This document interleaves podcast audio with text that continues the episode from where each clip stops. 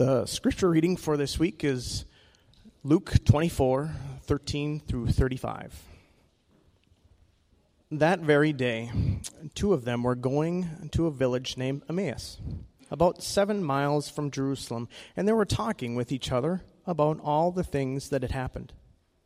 While they were talking and discussing together, Jesus himself drew near and went with them, but their eyes were kept from recognizing him, and he said to them, "What is this conversation that you are holding with each other as you walk?" They stood still, looking sad. Then one of them, named Cleopas, answered him, "Are you the only visitor to Jerusalem who does not know the things that have happened there in these days?" And he said to them, "What things?" And they said to him, "Concerning Jesus of Nazareth, a man who was a prophet, mighty in deed and word before God and all the people, and how our chief priests and rulers delivered him up to be condemned to death and crucified him. But we had hoped that he was the one to redeem Israel. Yes, and besides all this, it is now the third day since these things happened. Moreover, some women of our company amazed us. They were at the tomb early in the morning, and when they did not find his body, they came back, saying that they had even seen visions of angels who said that he was alive. Some of those who were with us went to the tomb and found it just as the women had said, but him they did not see." And he said to them, "O foolish ones, and slow of heart to believe that all, all the prophets have spoken. Was it not necessary that the Christ should suffer these things and enter into his glory?" And beginning with Moses and all the prophets, he interpreted to them in all the scriptures the things concer- concerning himself. So they drew near to the village to where they were going. He acted as if he were going farther, but they urged him strongly, saying, "Stay with us, for it is toward evening, and the day is now far spent." So he went in to stay with them. When he was at the table with them, he took the bread and blessed and broke it and gave it to them. And their eyes were opened, and they recognized him, and he vanished from their sight. They said to each other, "Did not our hearts burn within us while we talked? While he talked to us on the road, while he opened to us the scriptures?" And they rose that same hour and returned to Jerusalem, and they found the eleven and those who were with them gathered together, saying, "The Lord has risen indeed, and he has appeared to Simon." Then they told what had happened on the road and how he was known to them in the breaking of the bread.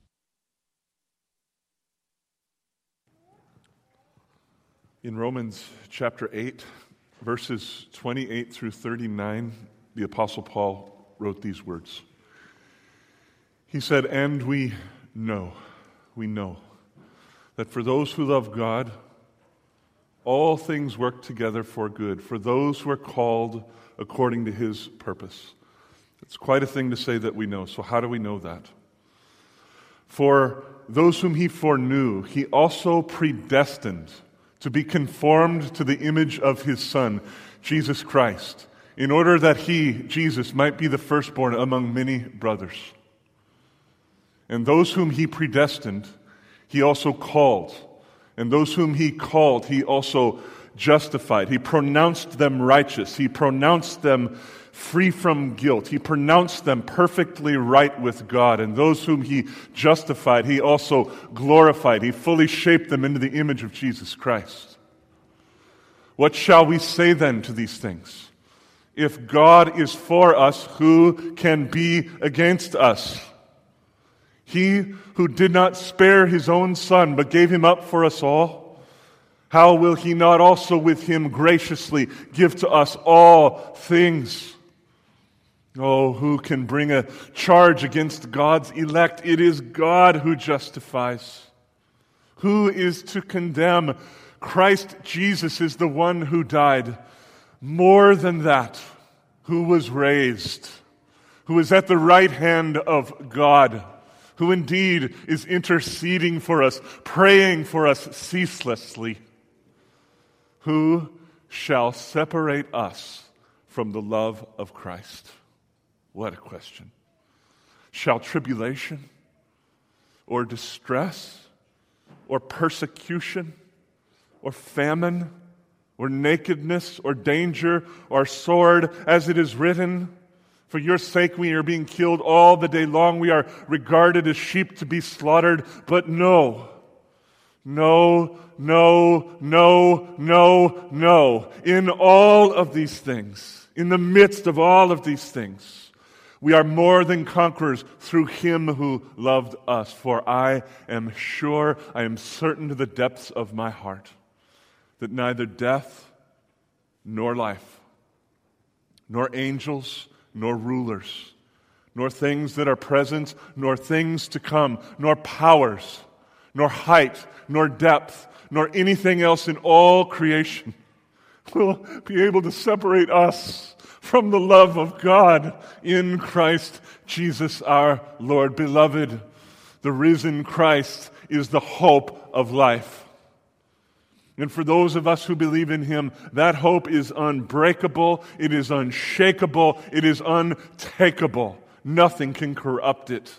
And my prayer for today has been and continues to be that something of the power of the hope that belongs to us through faith in Jesus Christ would land upon us, grip our minds, inflame our hearts, and shape the way we think about everything. You understand that if you can see the power of the hope you have in Jesus, oh, everything else in your life would take its proper place. Everything else would become so small if the hope you have in Jesus Christ is as big in your eyes as it actually is. Oh, may the Lord give us eyes to see today. And if you're here this morning and you have never believed in Jesus Christ, my prayer for you has been and continues to be that today would be the day when you put your faith in Him. That today would be the day when you enter into a hope that is unshakable, unbreakable, and untakeable. May the Lord hear and answer our prayers. And let's pause now for a moment and pray.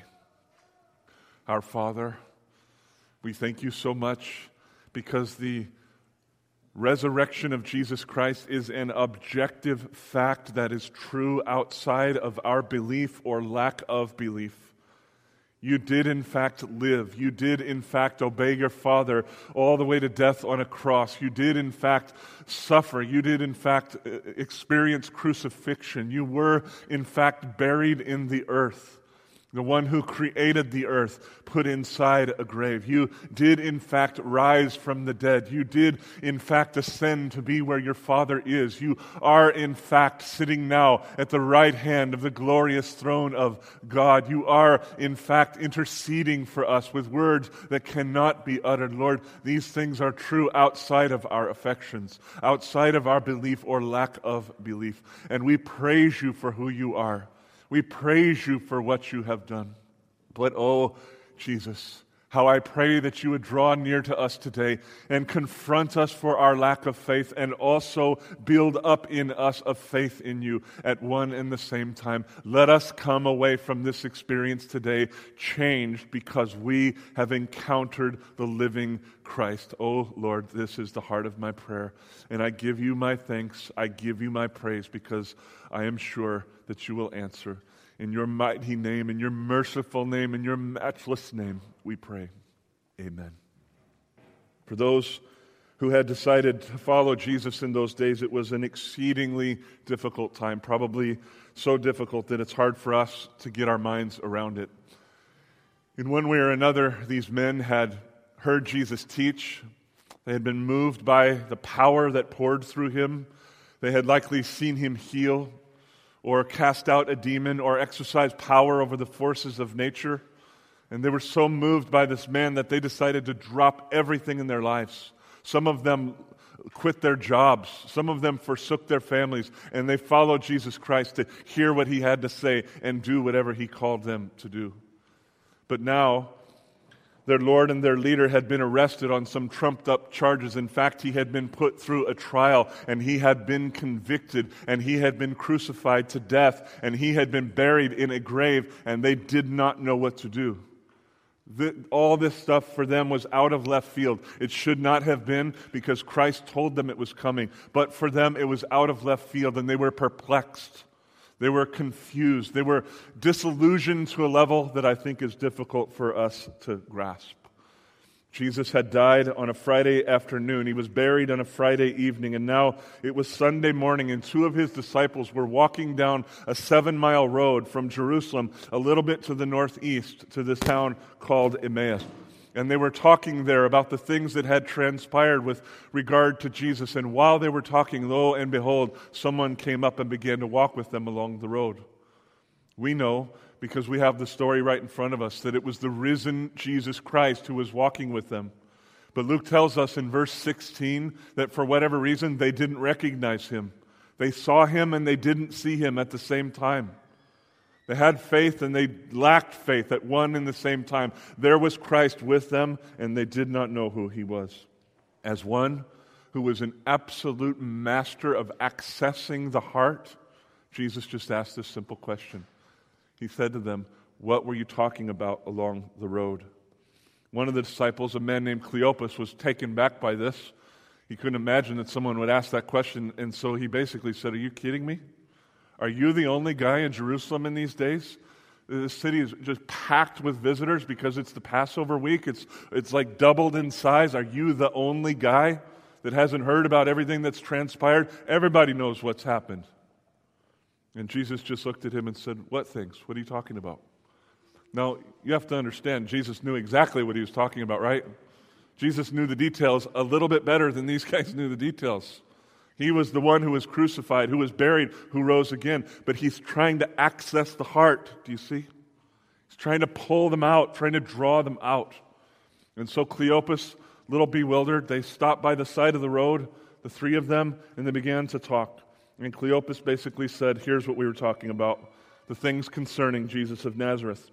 He was a man who was a prophet, and he was mighty in deed, he was mighty in word. He healed people, he cast out demons, he exercised power over nature like no one we've ever seen. When he told the wind to stop, the wind stopped. When he told the waves to cease, they ceased. He had power like no one has ever seen.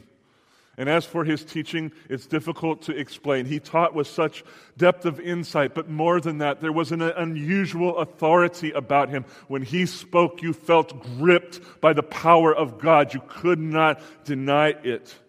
But now, some of our leaders, our chief priests, the rulers of our people, actually brought him into court on some trumped-up charges, and they saw that he was crucified. They brought him before the Roman powers, and they made false charges against him. And they actually hired witnesses to come and lie in order to bolster the testimony.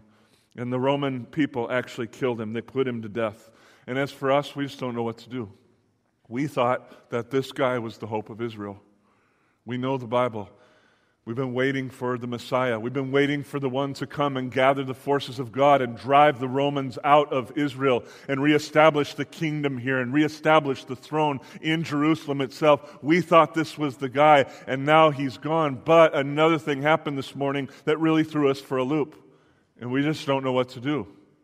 Some of our women went to the tomb to see Jesus and to take care of a few things. And when they got there, lo and behold, the stone was rolled away, and they look inside the grave, and there are the grave clothes, but Jesus was not there. And they came back and testified to us disciples, and they told us about all of these things. And one of the eleven got up and ran with another brother to the tomb as fast as he could, and certainly they found there exactly what the woman had said to be true. The body of Jesus Christ was gone. And so we're super confused. We feel disillusioned. We feel disrespected in some ways. We we feel like all our hope is gone, and yet, where's Jesus? The women told us that the angels said to them that he had rose from the dead, but we don't really know what that means, so that's what we were talking about. Like the rest of the disciples, these precious brothers were just caught up in confusion. They were so, so perplexed. But rather than trying to comfort them, I find it amazing that Jesus actually rebuked them. He saw into their hearts, and he, without fear, spoke what needed to be spoken. Please look with me at verse twenty-five. He said to them, "O foolish ones, slow of heart to believe all that the prophets have spoken. Was it not necessary that the Christ should suffer these things and enter into his glory?" You see, these guys had grown up in the atmosphere of Scripture. They knew the Bible. They had grown up hearing the stories week after week, month after month, year after year in synagogue. They knew the writings of Moses, probably better than we do. They knew the writings of Samuel and the other prophets, Isaiah and all those other guys. They knew the writings of David. They knew the writings of Solomon. And if their hearts had not been hard, they would have seen for themselves the prophecies of the Christ there. They would have seen everything foretold there, but their hearts were hard. And if that wasn't enough, they had much more, more than any other Jew in the land. These brothers had walked with Jesus for at least three and maybe up to four years. And in those years, on at least three specific occasions, Jesus Christ opened up the Scriptures to them and showed them plainly that the Christ must suffer at the hands of the leaders of Israel, that he must be killed. It was not enough that he die. He had to be killed, but that on the third day he would rise again and he would go to his Father's side where he would rule and reign forever. Beloved, at least three times Jesus did a specific Bible study with his disciples on this point. They should have known. So even though they were disillusioned, even though they were perplexed, even though they were hurting and confused, Christ chose to rebuke rather than comfort them. They needed to wake up. They were seeing and not seeing at the same exact time. And Christ was trying to wake their souls up. He is, even when he rebukes us, a God of great mercy and a God of great compassion. Amen. He rebukes us in the way that a good parent would rebuke us in order to shape us into his image and lead us in the way that we should go. And so having issued this rebuke, he now set out to teach them. And if you look at verse twenty-seven, you'll see that beginning with Moses and all the prophets, he interpreted to them in all the Scriptures the things concerning himself. You've got to get the picture in mind here. They're walking down a road. They're not at a synagogue. There's no Bible available there to them by the side of the road. They're walking. They've stopped by the side of the road to have this discussion. Jesus listened to what they had to say. He issued a loving rebuke, and now he begins to do a Bible study with them. And I'm not going to go into the details of, of why I think this, but according to my own calculations, I think this conversation from this point forward took about six hours, maybe as long as eight hours. The Lord took a long time from his memory to open up all the Scriptures to these people, to show them in Moses and Samuel and David and Solomon and Isaiah and all the rest where Christ was in the Scriptures. He compassionately taught them again. No matter how much time went by, the more important thing to understand is this. Jesus saw himself in the writings of the prophets because he was the Spirit at work in the lives of the prophets as they were writing. And in this case, I mean prophets in a broad sense. I mean everybody who wrote the Old Testament. When we think of Moses to Malachi and everybody in between, Jesus Christ saw himself in the writings of the prophets because he was himself, the Spirit at work as they were writing these things down. He was inspiring them to write, and then he came to fulfill everything he caused them to write. It's no wonder that he could, from his memory, expound to them all things concerning himself in the Scripture, from Moses to Malachi, or for the way their Bible was organized, from Moses to Second Chronicles.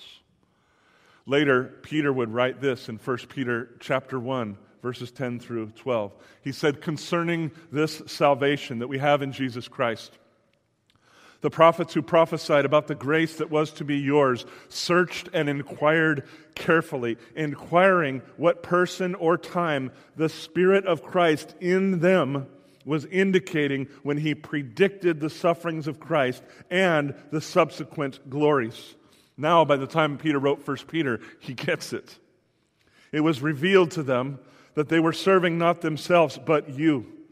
in the things that have now been announced to you through those who preach the good news to you by the Holy Spirit sent from heaven, things into which angels long to look. Jesus saw himself in the writings of the prophets because he himself was the Spirit at work in the hearts of the prophets. And when he had finished this time of teaching, they continued their march toward the city of Emmaus. And as they began to come near to the city, Jesus uh, seemed as though he was going to just walk past the city and keep on keeping on. But those brothers prevailed upon him because the day was getting long and the sun was starting to set. And so they asked him to come in to their home and have dinner with him, with them, and to lodge with them. And by his grace, Jesus said yes. And while they were reclined there at the table, the Lord, for whatever reason, took it upon himself to grab the bread. And when he had grabbed the bread, he broke it, and he gave thanks to the Father, he blessed it, and he passed it out to them. And somehow, in the way that he did what he did, they finally came to see who they had been with all this time.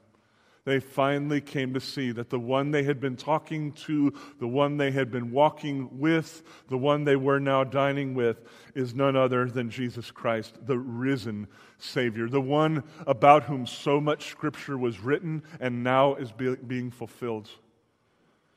And I find it very important, not only for them but for us, very significant, that the the point in time at which Jesus was revealed to them was not simply when they were looking at the Scripture, but when he was revealed through the broken body and the spilled blood. If I could put it to you another way, Jesus Christ is shown in the Scriptures, but he is seen on the cross. Jesus Christ is prophesied in the words of the Bible, but we come to know him through his death and burial and resurrection. While there are many things about Jesus that are made known to us in the pages of the Bible, the fullness of his glory is revealed to us upon the cross. The fullness of the glory of Christ is revealed to us in that place where, where wrath and mercy meet, where truth and grace meet, where the horror of our sins and the irreversible power of his forgiving acts meet. There, Jesus is seen. Even to this day, beloved, even to this day, the place where Christ is revealed is the cross of Christ. This is what opened the eyes of his disciples. But one thing that amazes me is that as soon as these two guys finally figured out who they were with, guess what Jesus did? Luke says he just vanished. What a time to take off, right? They finally get it. They finally understand who they're with. And for whatever reason, Jesus thinks it's time to leave. I don't know if this was a miraculous kind of thing or if he just got up and left. I don't know. Luke just says he vanished. What I think I do know is that the reason he vanished is because he wanted to reveal himself to them, but it was not time to enter into a fullness of fellowship with them. More had to be done. More had to be said. More of the will of God had to unfold. And so it was time for him to reveal himself, yes, but it was also time for him to leave. And as for these disciples, they were left to wonder. And they said, did not our hearts burn inside of us as he talked to us on the road, as he opened us to, up to us the Scriptures? Did we not know again that we were in the presence of one who is teaching with unusual, powerful authority? Did we not feel the overwhelming, consuming fire of truth and the weight of glory that is in him who revealed the Scripture and who also fulfilled the Scripture? And with that, they arose and they walked back to Jerusalem. It was a seven-mile walk, but I'm thinking they probably got there pretty quick. I'm thinking they got there a lot quicker than they had gotten to Emmaus. They hightailed it back to Jerusalem. And when they were in Jerusalem, they searched around the city, and they found the eleven apostles who had now gathered together with other disciples. They were there talking. They were musing about these things. And the apostles themselves were beginning to move from a place of fear to a place of faith. The, the appearances of Christ were beginning to sink in, and they were realizing that they had not been bamboozled, but rather this one who had died had risen again. They didn't quite know what it meant, but when the brothers from Emmaus arrived, the Bible tells us that they heard the apostles saying, "The Lord is risen indeed." You see, their fears were now turning to faith. They didn't know what was going to happen. They didn't know what was coming next, but somehow they knew this. The Lord has risen indeed. While they were talking, Jesus Christ suddenly appeared among them. And how would you feel if that happened here right now, today? What if right in the middle of this worship service, Jesus Christ just showed himself and stood there right in the midst of us? What would happen to your heart? The Lord said these words to them. He said, "Peace to you, peace to you." And he meant that. And by the way, the peace that he spoke over them was an objective fact outside of their feelings. And thanks be to God, because I think the last thing they felt in that moment was peace. It says they were startled. They were frightened. They actually thought they were seeing a ghost. Wouldn't you think that? If Christ just suddenly appeared, What, what would you think? What would you feel? They were frightened. They were startled. They wondered what was actually going on. But Jesus was speaking peace over them.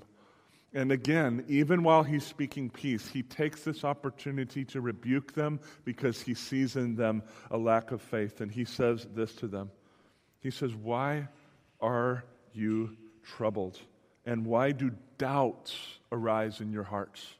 Why do doubts arise in your hearts? Do you see that he's putting his finger on their lack of faith? That's what he really wants to address here. Why do you still not believe? The Lord had repeatedly taught them all that was going to come to pass. That very morning, the Lord had sent angels to a group of women to speak to them about the risen Christ. We didn't read this in Luke's account, but we learn from the Bible that Jesus Christ personally appeared to Peter. Kevin, this is another point in your what you were saying about Peter and his personal experience. As far as I know, he's the only apostle that Christ personally, privately appeared to. Something powerful about that. He sought Peter out, showed himself to him. Peter had seen Jesus on the Mount of Transfiguration with Moses and Elijah, and now uh, Peter saw the risen Christ, the post-resurrection Jesus. He saw him with his own eyes. And now the Lord was appearing among all eleven of them, and the question was, why were they troubled? Why were they still lacking faith? How could they still see and not see at the same time?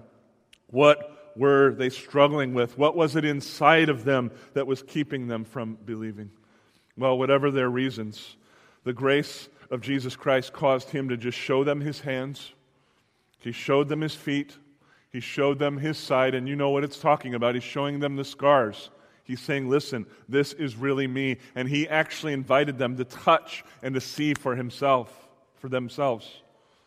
There are some in this world today, Jehovah's Witnesses are among them, who deny the physical resurrection of Jesus. They say that he just rose in some kind of spiritual way and that he was just a sort of phantasm that people were seeing, that he wasn't actually physically visible. A text like this undermines that lie.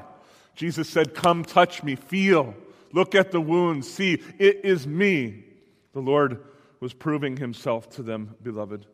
And while they were overwhelmed with joy and struggling to believe at the same time, Jesus asked them, "Do you have any fish to eat?" And isn't that a great thing to say to Minnesota people? Jesus asked for fish, a northern, a walleye, whatever it was. He asked for some fish, and he sat down with them, and he ate, because phantasms don't eat fish. Physically risen saviors, though, eat fish, and there Christ was, the glorious one, the risen one, enjoying fellowship with them, enjoying time with them, sitting with them, talking with them, probably even laughing with them, rejoicing in the things of God with them, and indeed teaching them. The Lord was risen indeed, and he was proving himself to his disciples. I hope you can see that. Even while he's rebuking their lack of faith, he's bolstering their faith by showing himself to them.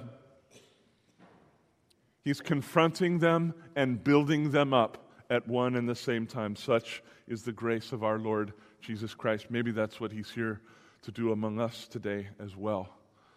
Then the Lord said this in verses forty-four through forty-nine. If you'll just look there with me, please let me read these for us. The Lord said to them, "These are my words that I spoke to you while I was still with you, that everything written about me in the law of Moses and the prophets and the Psalms must be fulfilled." There's no two ways about it. Then he opened their minds to understand the scriptures. That is, I think he conducted another Bible study. He showed them again. And he said to them, "Thus it is written, that the Christ should suffer and on the third day rise from the dead, and that repentance and forgiveness of sins should be proclaimed in his name to all nations, beginning from Jerusalem. It had to start there, and then it was going to explode outwards. You are witnesses of these things, and behold, I am sending the promise of my Father upon you, but stay in the city until you are clothed with power from on high. In that last verse, you know probably that Christ was talking about the giving of the Holy Spirit. And you know, as we've been working our way through Acts in these days, that in Acts chapter two, the Lord began to fulfill that promise when he poured his Spirit out upon his people. And the Lord has continued to fulfill that promise decade after century after century after century, right down to our own day, as Jesus Christ builds his church by the power of the Holy Spirit and the preaching of the gospel, by the power of the presence of God and the humble testimony of those people who have come to know God through Jesus Christ. This is what he was doing in those days. This is indeed what he is doing in our day. Beloved, in those days, Jesus was proving himself to the disciples by sending his angels to speak to the women, by sending, uh, by, by appearing himself to Peter, by appearing himself to these two brothers along the road, by appearing himself to the eleven as they were gathered. He actually did that twice. In another place, we learn that he appeared to five hundred disciples all at once. They heard him speak. They saw him with their eyes. And then as one untimely born, the, the, the Lord Jesus even appeared to the Apostle Paul as Paul was traveling to the city of Damascus to persecute Christians and imprison Christians and potentially even kill Christians. The Lord revealed himself and knocked Paul off of his high horse so that he could show him his glory. And Paul indeed bowed his life before the risen Christ. In the forty days after his resurrection, the Lord repeatedly appeared to those first disciples, and what he was doing was proving himself. He was confirming that his words were true. He was confirming that he had overcome death, that he was, in fact, the hope of life. And once he had done that, he granted his disciples great power to preach the gospel so that when they spoke of Jesus, all who were appointed to eternal life believed. When they spoke in Corinth, when they spoke in Athens, when they spoke in in uh, Antioch, in both Antiochs that we've been seeing in, in the book of Acts, when they spoke anywhere, people believed because the power of the risen Christ was pouring through the disciples. That's it. And while they preached, others who did not see Jesus Christ physically believed. You'll remember that one day Jesus said to one of the apostles, Thomas was his name, he said, Thomas, have you believed in me because you've seen, you've touched the scars, and you've seen my physical body? Blessed are those who do not see and yet still believe. And beloved, through the centuries, there have been hundreds of thousands, no, indeed millions, who have believed in Jesus Christ without physically seeing him, because to this day, he continues to prove himself to us. To this day, he continues to confront our lack of faith and to build our faith up at one and the same time. Perhaps even in this room right now, he is doing that work. Perhaps even in this room right now, he is revealing to some of you that he is, in fact, the Christ, the risen one. Perhaps in this room right now, he's revealing to some of you that he is the one and only Savior, the one who can rescue you from your sin and your rebellion and your hopelessness in life. Perhaps even right now, by his Spirit, he's revealing to some of you that he is the unshakable, unbreakable, untakeable hope of this life. And if that's you, if the Lord is opening up your eyes, just let him have his way in you. I remember in October of nineteen eighty-six when the Lord opened my eyes so that I could see the beauty of his glory, and he drew me to himself. And now some twenty-eight, twenty-nine years later, he continues to work in my life and reveal himself to me. So if he's opening your eyes for the first time, just let him have his way in you.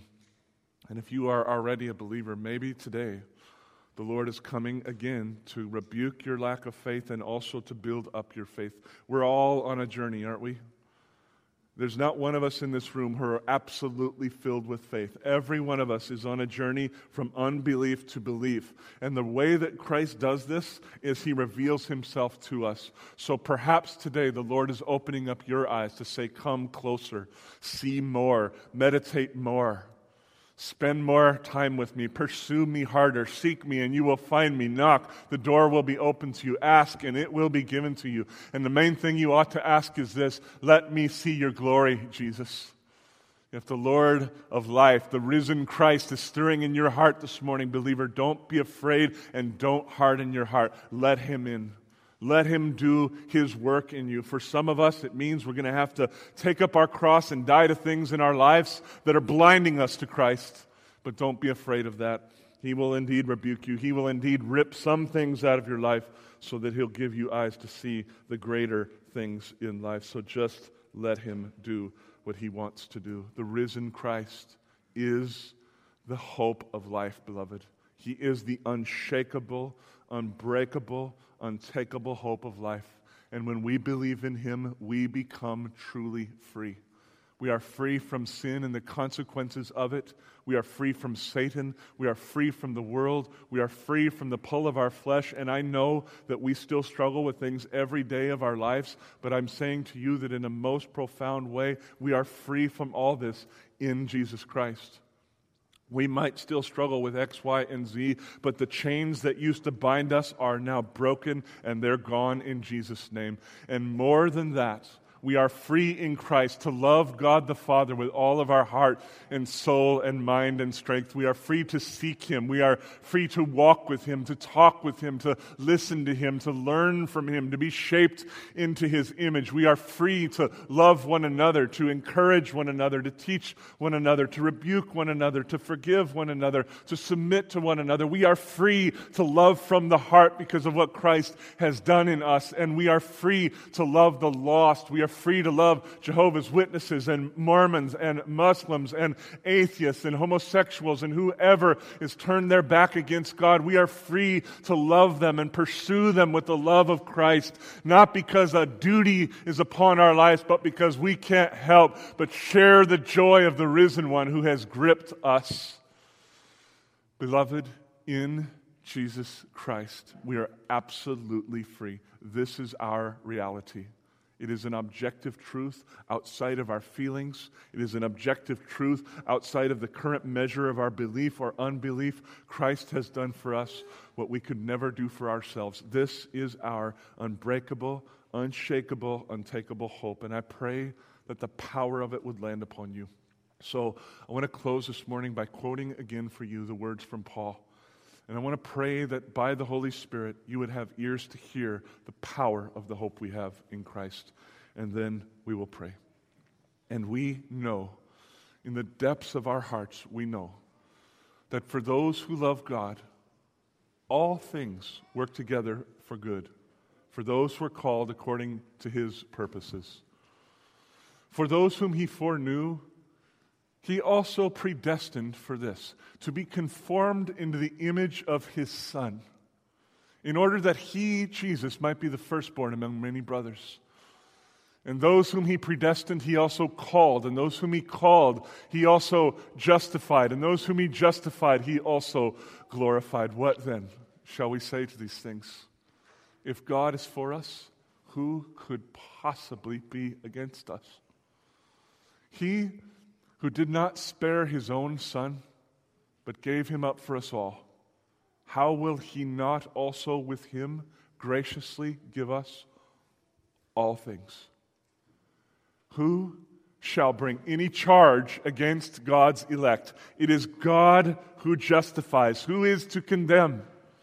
Christ Jesus is the one who died. More than that, who was raised, who is at the right hand of God, who indeed is interceding for us. Who shall separate us from the love of Christ? Shall tribulation or distress or persecution or famine or nakedness or danger or sword, as it is written, for your sake we are being killed all the day long, we are regarded as sheep to be slaughtered? No! In all these things, in the midst, in the heart, in the experience of all these things, we are more than conquerors through him who loved us. For I am sure that neither death nor life, nor angels, nor rulers, nor things present, nor things to come, nor powers, nor height, nor depth, nor anything else in all creation will be able to separate us from the love of God in Christ Jesus our Lord. Oh, Father, how we praise you. How we thank you for what you have done. How we thank you for the great love with which you loved the world, that you came to confront us with the truth, and you came to change us by your grace. Oh God, open up our eyes, open up our minds, open up our hearts, that we might receive the hope that is in Christ Jesus. And I pray, Father, that as you do this work in our lives, that we would feel to the depths of our souls the unshakable, unbreakable, untakeable hope of Jesus Christ. Let it guide and guard our lives. Father, by the Holy Spirit, I ask you now to come and minister in the hearts of your people in a way that I never could, or that no man ever could, or no woman ever could. Come now and do in our lives what only you can do. For the glory of your name and the joy of our souls and the good of the nations, we pray. Amen.